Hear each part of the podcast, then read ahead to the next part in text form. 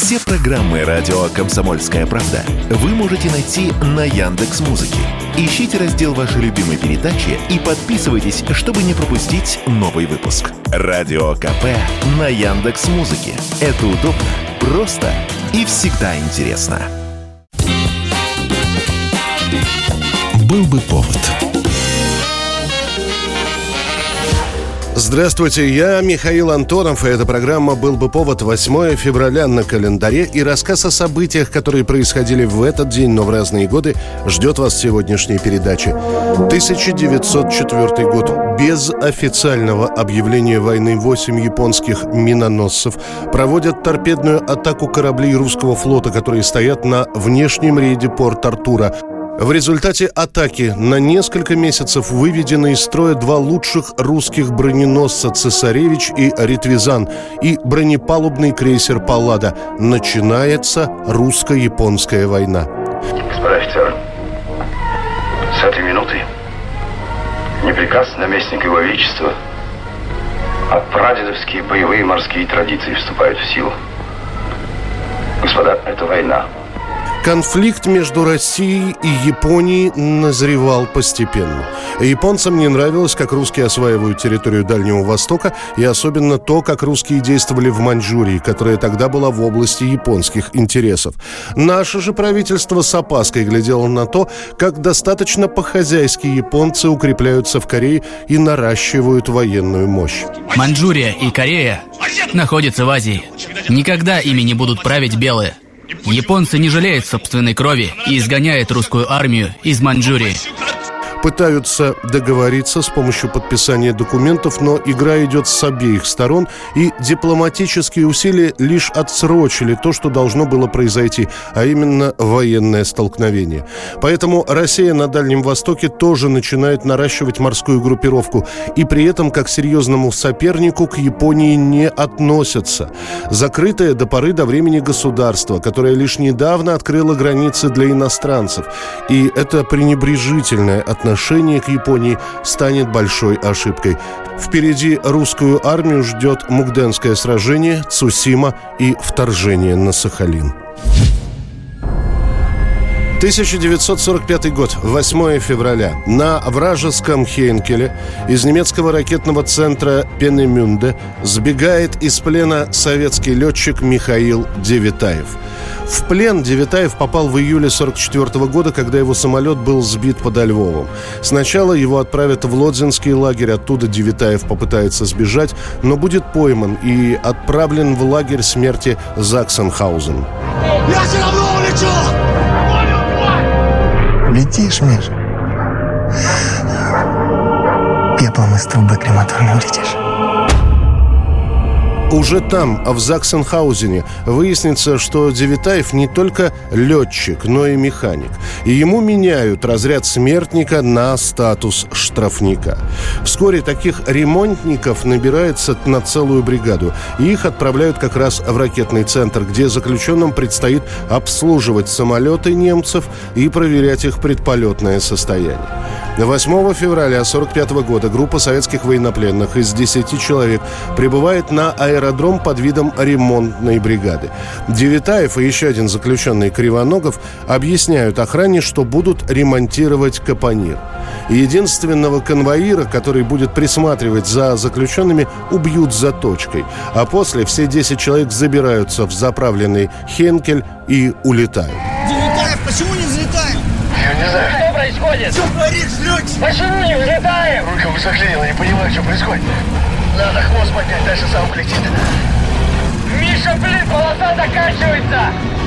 Поднятые по тревоге немецкие истребители догнать заключенных не могут. Еще один вражеский самолет Девитаев с компанией встречают во время полета. Но немец ничего не может сделать, весь боезапас он уже потратил, а идти на таран самолета он не решается. А после Хенкель чуть было не подобьют свои же, но Девитаеву удастся посадить самолет, а далее ему предстоят долгие разговоры с расспросами о том, как удалось сбежать. В сентябре 45 года Девитаева нашел Сергей Королев, который назначен был руководить советской программой по освоению немецкой ракетной техники.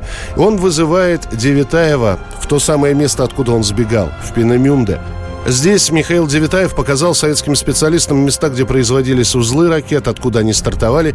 И именно Сергей Королев в 1957 году смог представить Михаила Девитаева к званию Героя Советского Союза. 1955 год, 8 февраля, еще и двух лет не прошло со смерти Сталина, а уже какие изменения происходят в партии, в правительстве, во власти. Арестован и расстрелян Берия, соратники Сталина отодвинуты на второй план, а к 8 февраля становится понятно, кто победил в борьбе за лидерство – Маленков или Хрущев. Именно в этот день Георгия Маленкова снимают с поста председателя председателя Совета министров СССР. Маленков никогда не занимал собственной позиции и не играл собственной какой-либо роли. Этот человек всегда был на побегушках. Что ему прикажут, что ему поручат. А ведь еще недавно именно Маленкова называли следующим руководителем страны. Однако Георгий Максимiliaнович не учел одного, что его же соратники его же и сместят как бы в отместку за те реформы, которые Маленков стал проводить. А он урезал бытовые привилегии высокопоставленных чиновников, отлучил их от питания и от лечения по высшим кремлевским стандартам. В прошлое уходят конверты, то есть дополнительные деньги, не подлежащие учету. Раздражение Положением в рядах партийцев воспользовался Никита Хрущев, которому после смерти Сталина доверили руководство КПСС. Никита Сергеевич, он был генератором идей. Как человек более активный, более напористый, он о чем-то говорил. А Маленков с ним всегда соглашался. Говорил, да, ты прав, Никита, давай. Таким образом, к 54-55 годам в стране появилось двоевластие. Маленков возглавлял исполнительную вертикаль, но на местах влиянием пользовались партийные кланы, которые переходили на сторону Хрущева. Уравновесить положение могла бы поддержка органов внутренних дел, но после ареста Лаврентия Берия органы не хотели поддерживать Маленкова. К началу сессии Верховного Совета Хрущев готовит доклад с критикой Маленкова, тот слушает его, опустив глаза, потом выходит к трибуне и и заявляет, что согласен с критикой и предложением освободить его от занимаемой должности. Никаких репрессий в отношении Маленкова власть устраивать не будет. Маленков переживет всех соратников и даже застанет перестройку. Он скончается в 1988 году. 1976 год, 8 февраля, в США в прокат выходит фильм 34-летнего режиссера Мартина Скорцезе «Таксист» с Робертом Де Ниро в главной роли. Скорцезе, сам сын иммигрантов, продолжает изучать тему преступности, в том числе этнической преступности. И если три года назад он снял фильм «Злые улицы» про итальянскую мафию, то в «Таксисте» Скорцезе затрагивает такие опасные темы, как поствьетнамский синдром и насилие против насилия. По ночам выползает всякая мразь. Шлюхи, сутенеры, варье, голубые, бродяги, наркоманы, больные, порочные – о том, что ветераны войны, вернувшись из Вьетнама в США, не получают никакой поддержки от государства, это известно. Об этом просто не принято говорить. И вот Скорцезе на примере своего героя, бывшего морского пехотинца Тревиса Бикла, показывает, к чему это может привести. Тревис работает в такси, он никак не может приспособиться к мирной жизни. После он встречает 12-летнюю проститутку, пытается ее спасти, но она возвращается к своему сутенеру. И тогда Тревис решает искоренить зло единственным доступным ему способом. Эта лента становится одной из самых обсуждаемых. Критики пишут, режиссер воспевает человека, который якобы борется с преступностью, но сам становится преступником. Зачем нам нужны такие герои? Запомните, ублюдки, сукины дети, перед вами человек, которому все надоело, и он начал борьбу с грязью, мерзостью, развратом, дерьмом. Наконец-то такой человек нашелся. На всю эту критику Скорцезе отвечает, а то есть Бэтмену можно, Супермену можно, а герою войны наказывать злодеев нельзя – Американская ассоциация кинокомпаний отказывается выпускать на широкий экран таксиста из-за запредельного по меркам того времени насилия. Чтобы получить прокатное удостоверение, Мартин Скорцезе некоторые эпизоды переводит в монохром. В этой версии кровь не так бросается в глаза.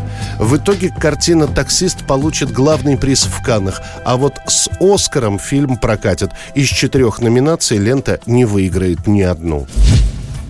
1999 год, 8 февраля. Музыкальные критики на все лады называют это возвращением десятилетия.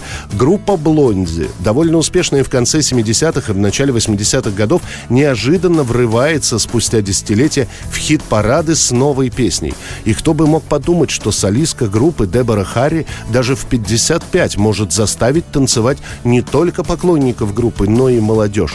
Однако песня «Мария» станет лишь яркой вспышкой, за которой больше ничего не последует. Это будет фактически последний раз, когда «Блонди» снова окажутся в лидерах чартов. И несмотря на то, что группа существует до сих пор, больше подобных успехов у коллектива не было.